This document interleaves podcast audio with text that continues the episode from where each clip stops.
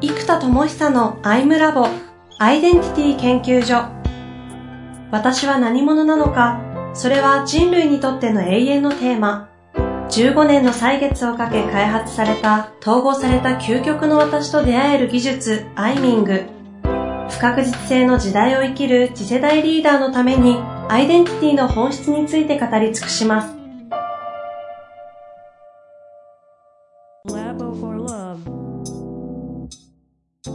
こんにちは、遠藤克樹です。生田智久のアイムラボアイデンティティ研究所。生田さんよろしくお願いいたします。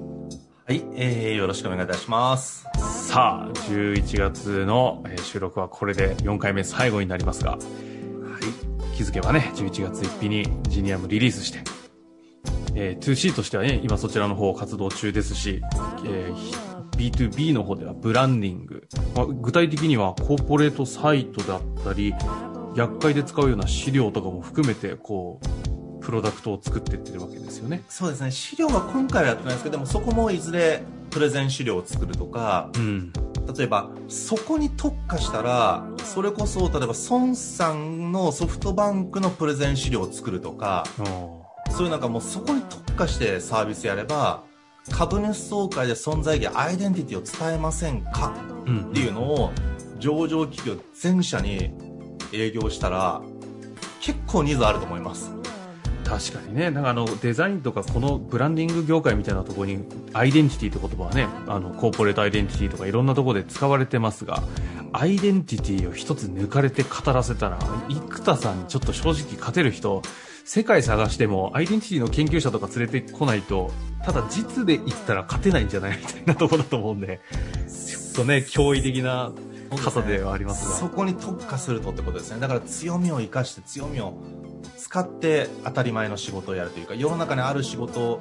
だ結局イノベーティブなものとあるものを統合しないと広がりづらいんですよ。イノベーティブなものだけだとニーズがないですよ、うんうん、ですからそこにちゃんと今まであるものとしっかりと連動させるという意味ではそれが一個ありますよね前回のお話で言うと、そのスク、結局社内スクールを作ってて人材育成をしていくというところ、そして天地人の多分アイデンティティで生きていくっていう人たちを育成するための期間を社内に作るんだっていうところだったと思うんですけど、これをやろうとすると、今言った、まあ、可視化できたり分かりやすいところ、今ある、そのブランディングとしてのコーポレートサイトとかっていうところが連動して、でもそれもアイデンティティで繋がってるんだよっていうところでやっていこうみたいな話だったと思うんですけど。です。で、ですよ。あ、でも今なんかあれですね。はい。ここでまずこの法人の方とジニアムの方を統合する手立てが必要で。ですよね。これ何かというと、社内スクールを僕が作るんじゃなくて、まあ僕もその予算があればしっかり作るのをサポートしますけど、うんうんうん、やっぱり内部で作る過程で育つんですよ、人が。だから、その人たちが社内スクールを作るようにジニアムに来て修行してもらうわけですよ。で、僕のコンテンツもそこにもう使っていいよって仕組みにして、学んで、それを使って研修やってもいいし、僕の映像を使って研修やってもいいよみたいな仕組みを、これちょっと別途作るか、もうジュニアムに入れちゃうかわかんないですけど、まあ、とにかく仕組みを作って、で、そうするとそこで修行した人が内部で今度トレーニングができるようになるじゃないですか。うんうんうん、で、ここをくっつけていくと、どんどんジニアムに法人会員の人たちが増えてくるんですよ。はあはあはあ、なるほど。で、ここから法人の中でまたその人たちが人を育てていくっていう、この連鎖ができていくと、僕がやっぱり各社何十社も何百社も僕が直接見るのは不可能じゃないですか。うんうん。てかそのメンタロイドとかの開発があるので、その、例えばいくら金額積まれてももう物理的時間の問題で無理なんですよ。なるほど。ってなってくると、あのやっぱウィズダムアーティストなんで自分が直接相談するのは限りがあるので、うんうん、動画とかそういうツールにどんどんしていく。ですから、これがどんどん、その、与える側の人の育成モデルをジニアムの次に作っていくわけで、で、これジニアムに統合するか、オプションにするか、アドバンスにするかはちょっとまだ可能性がいろいろあります。が、次やっぱそこですね。少なくとも 2B ビジネスとの統合はそこで考えてるんですね。そうです。与える側、作る側、アイデンティティを育てる側です。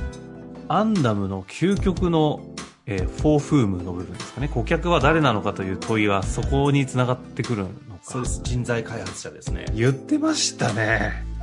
もう話の概念がどでかいんで、ついつい部分だけ聞いてると忘れちゃいますけど、そっか、繋がってるんですね。ですね。だから今もジニアムも学び手の人がコミュニティを作って与え手にシフトできるように、ジニアム自体はもともと設計してあって、2B の方も研修を、えーと、外注して僕らが提供しますではなくって内部でできるように僕は育てる、うんうん、で社内講師とか社内ファシリテーターを育成して社内でその人たちができるようにサポートをする、うん、補助輪なんですよねっていうやり方でそのやっていくとだんだん僕はじゃあジニアムの方も法人の方もいわゆるメタマースクールですよね。メタマーとウィズダミアって呼んでる、コンテンツを開発するウィズダミア能力と、コンテンツを提供するメタマー能力。この2つをできる人たちをどんどん育成していけば、いずれジニアムの方もその人たちのワークショップがどんどん増えていって、なるほど。で、参加者もどんどん選べるようになっていく。で、えっと、その人たちが法人でもできるようになる。で、この与える側がやっぱり1万人いれば、1万人が1人ずつ支援したら、あのー、1万人が100人支援したら100万人じゃないですか。うんうんうん、ぐらいできるレベルまで持っていく。なるほど。本当にあれですね、はい、新しい形の企業研修講師たちがなんかこう、この生田さんが作るプラットフォームを通して、なんかこう循環していくって感じですね。そうですね。で、これをグローバルに展開する仕組みにしなきゃいけないとか、その前提で考えてるんで、まず国内で形を作ったら、うん、世界中のコンテンツをこのジニアムプラットフォームできるし、世界中で人々が教え合うという、まあ、C2C、まあ、寺子屋みたいなやつのイノベーションを作っていくっていうところまで、だからマーケットを作んなきゃいけないんで、うんうん、ジニアムでマーケットを作っていって、その会員さんが増えていけば、その会員さんに新たなコンテンツを告知すれば皆さんがやれるじゃないですか。うんうんうん、で、僕のコンテンツが、まあ、OS って言うとちょっとおこがましいんですけども、その、ね、アクチュアリティとアイデンティティ、スピリチュアリティを統合するっていうこと自体があまりないので、これが全部体系だって統合されてるメソッドになってるんで、これをみんなが共通言語として持ってるわけですよ。はいはい。そうすると、どっか部分だけを説明しても、他を補完できるんですよ、みんなが。うん。なんで、ここの学び手の人たちは、むっちゃ教えやすい。みんな。ほんで、結局行動しなきゃ意味ねえぞ、みたいなことも僕はもうずっと、いや、現実のイノベーションです。アクチュアリティですってずっと言ってる。で、天に浮いちゃう人もちゃんと地に足つけてください。で、地に足つけすぎる人は、ファーンとちゃんと天にエネルギーに吹き上げてくださいと。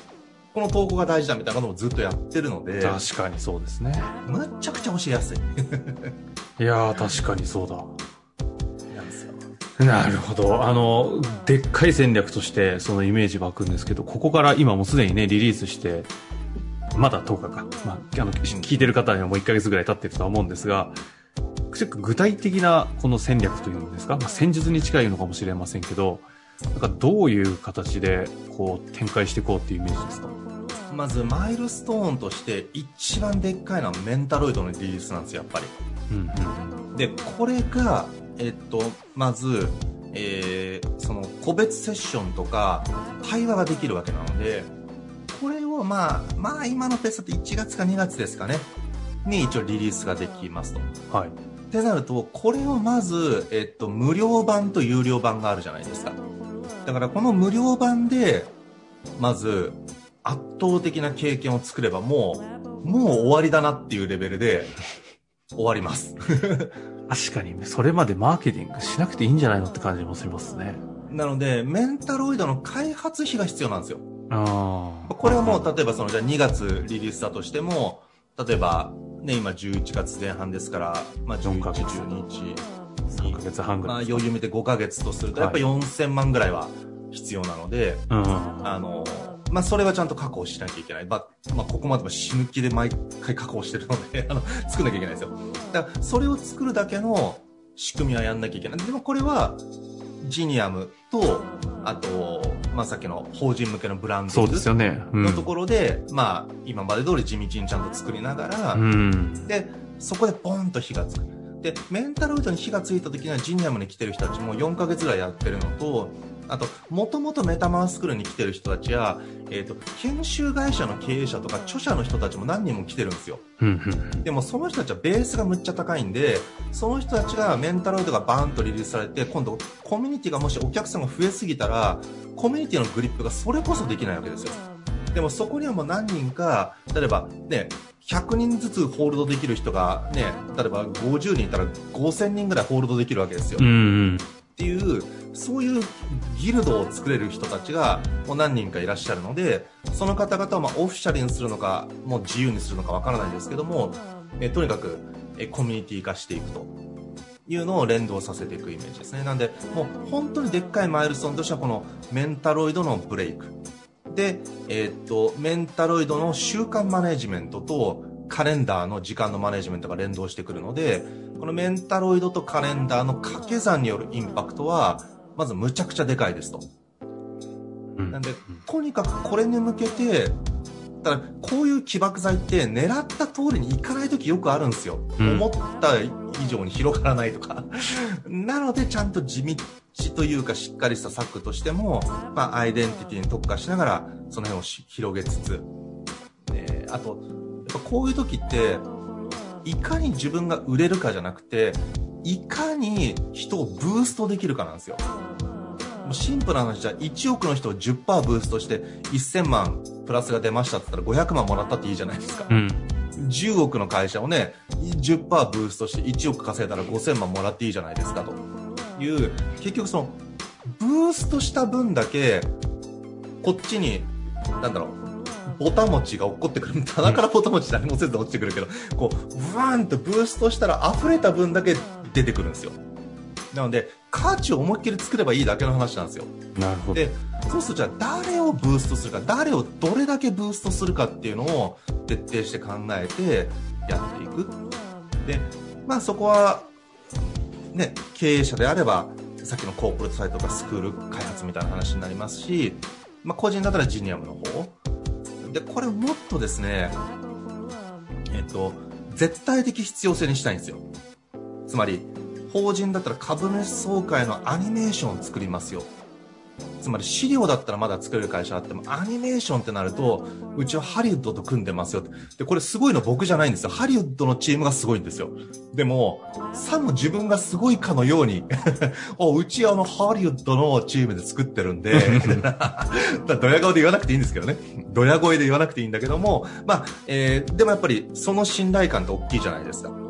しかもグローバルスタンダードのデザイン、トレンドを入れられるので。はいはい、はいで、えっと、それがまず1個ありますよねと。こういう経験のレベル、タイミングのレベルに刺さなきゃいけないんですよ。うんうんそうするとジニアムは、これ前々から言ってるんですけど、先に会社を辞めた人。先に会社を辞めて今後の人生どうしようかを考え始めた人。で、えー、失業保険と有給消化で、まあ3ヶ月ぐらいは食いつなげるが、なるほど。どうしよう。はいはい。で、あとね、その期間ね、失業保険をもらってる人が多いので、働いちゃダメなんですよ。うんうんうん、だから、働かないんですよ。うん、だから内観したり、自分を考えるために時間を使うと。で、大抵これで決まらないです、みんな。うん、で、また3ヶ月経っちゃったから転職するんですよ。転職支援会社を使って。だから、この期間の人は、多分ですね、常時、1万人ぐらい全然いるんじゃないかな。主に東京ですけど。もっといるかもしれない。まあでも1万人ぐらい全然いるわけですよ、はいはいはい。っていうふうに考えると、もうその人たちに、で多分それもね、35から45ぐらいに集中してるんですよ。うん。やっぱり、まあ、25、25ぐらいからもいますけどね。まあでもそのあたりにいっぱいいるんで、ターゲティング広告すればいいだけなので、えっと、そうするとその3ヶ月に集中的にやりたい人は毎日でもやりたいっていう人たちがいるんで、毎日やれるよ、と。いう、こういうなんか、絶対的必要性になるほど刺さなきゃいけないんですよ。はいはい、はい。で、今はランディングページとかが、ジニアム全体がドバーッと書いてあるんで、まあ正直何なのかわかんないですよ、これ。で、わかるとこまでこのページで説明しようとする努力はね、もう無理なんですよ。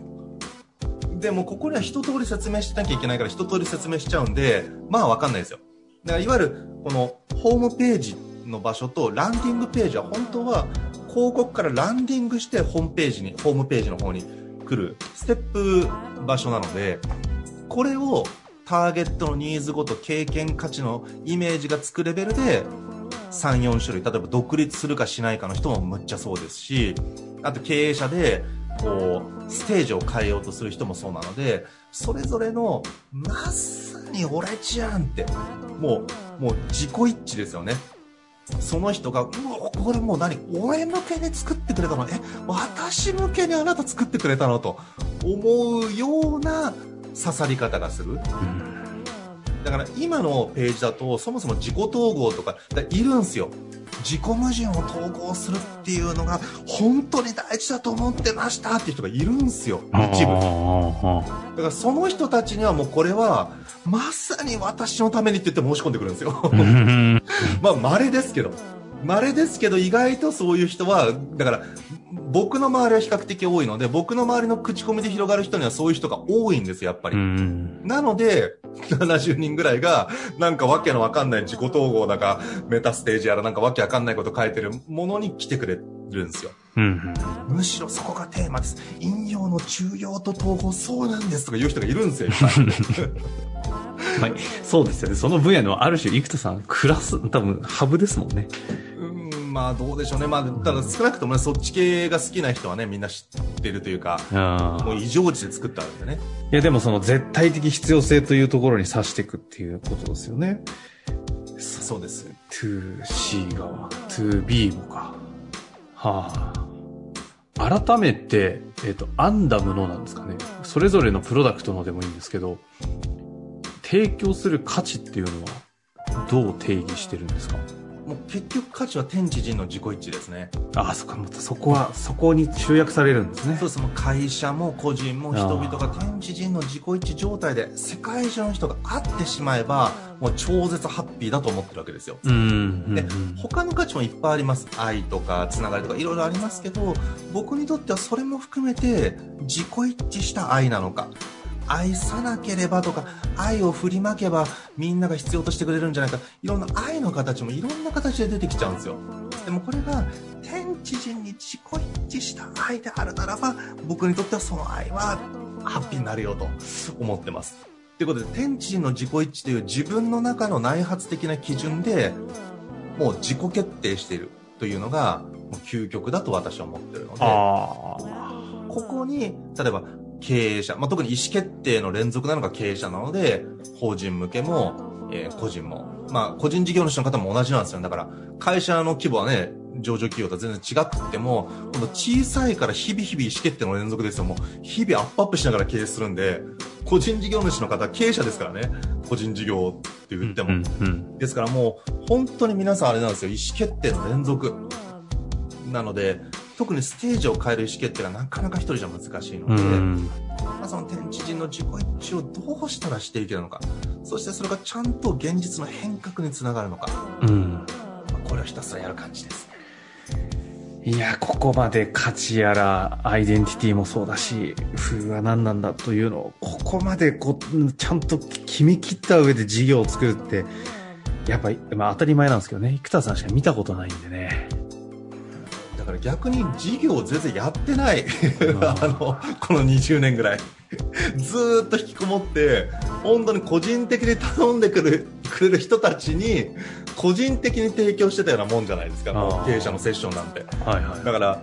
ホームページではないですからもはや。だからなんつうのかな。あの事業やってない。ので逆に20年間溜め込んでやる。まあほらね20代 NPO ですからね、で、ね、30代は発明家、ね、はい、なので、まあ、もちろん一応会社という法人の形は持ってましたけど事業をちゃんとやるならあのやり方はしないよなってやり方しかやってきてないので、まあ、溜め込んできたものを出してるんでその溜め込んできたものを軸に事業するとこうなるんだなというのを見てるんでねなんかいや、だって普通に聞いて答えられない側面がないって、これなかなかすごいですよね。これ一人の人に聞いてるんですよ。あの、役員会議全員に振って聞くような話を 一人に全部が答えれるみたいな。まあ、いいか悪いかあれですけどね、結局発明家なんで考えて編み出す。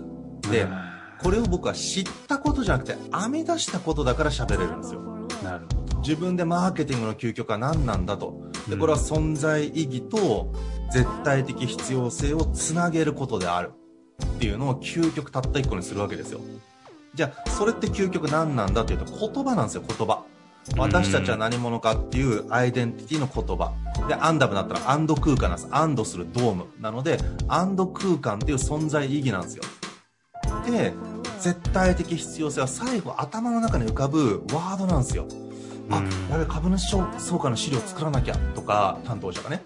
とか、あ、そろそろコープラサイトリニューアルしなきゃなとか、あと上場企業によくあるのが、まあ、僕の場合ちょっとその大きすぎる上場企業はあまり知らないので、その数十億から数百億の会社なんですけど、その上場した時に上場した事業が社名になってるじゃないですか、大体。うんうんうん、で、それがですね、いわゆる、えっと、事業体が増えてしまってるので、なるほどね、1サービスが法人全体をもうホールドできない自己不一致とかあのアイデンティティからはみ出してるんですよ会社が、うんうんうん、だからこれは絶対に社名変更しなきゃいけないですどっかで。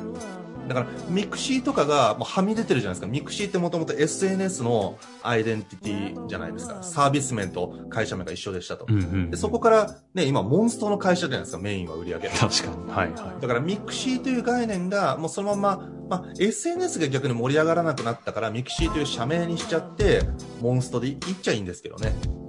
なんで、この辺がですね、こう、なんでしょう、上場して M&A とかで事業が増えたりする結果、えー、っと、上場した時の社名でホールドができないと。でも、上場企業なんでね、そんなおいそれと社名なんて変更できないですよ。だやるならマジプロジェクトなんですよ。そうですよね。でもこれね、みんないつかやらなきゃやらなきゃと思ってるんですよ。はいはいはい。ホールドできてない。なんで、社名なのかサービス名なのかがわかんないですよ。どっち指してるのって定義が曖昧になってきちゃうんですよ。だから1サービスなんだけども、っていう状態になるんで、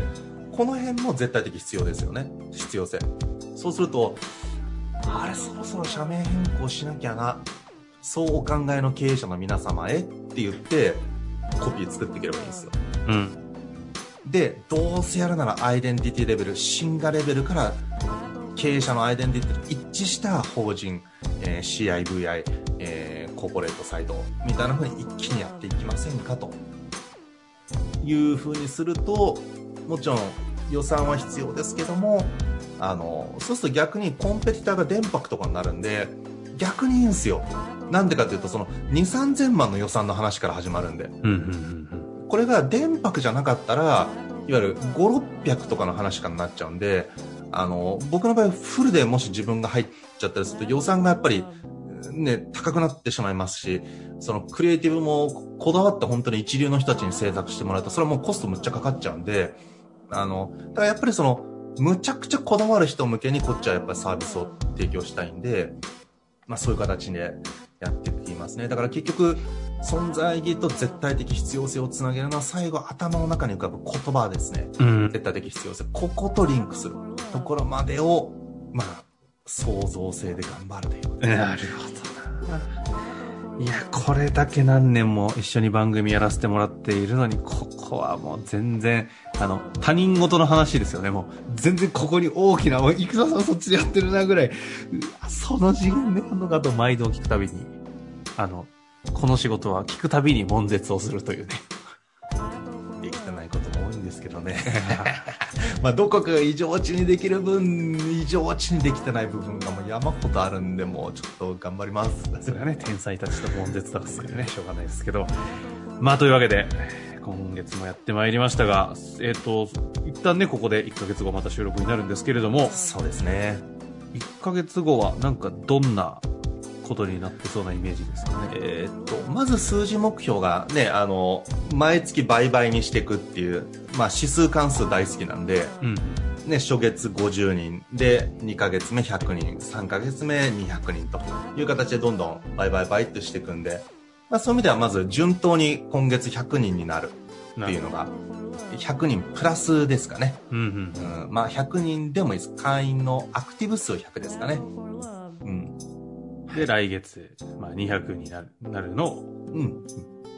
想定していると。ですです。ですね。じゃあ、そんな感じでまた楽しみにしていてください。はい、当たりは終わりたいと思います。ありがとうございました。はい、ありがとうございます。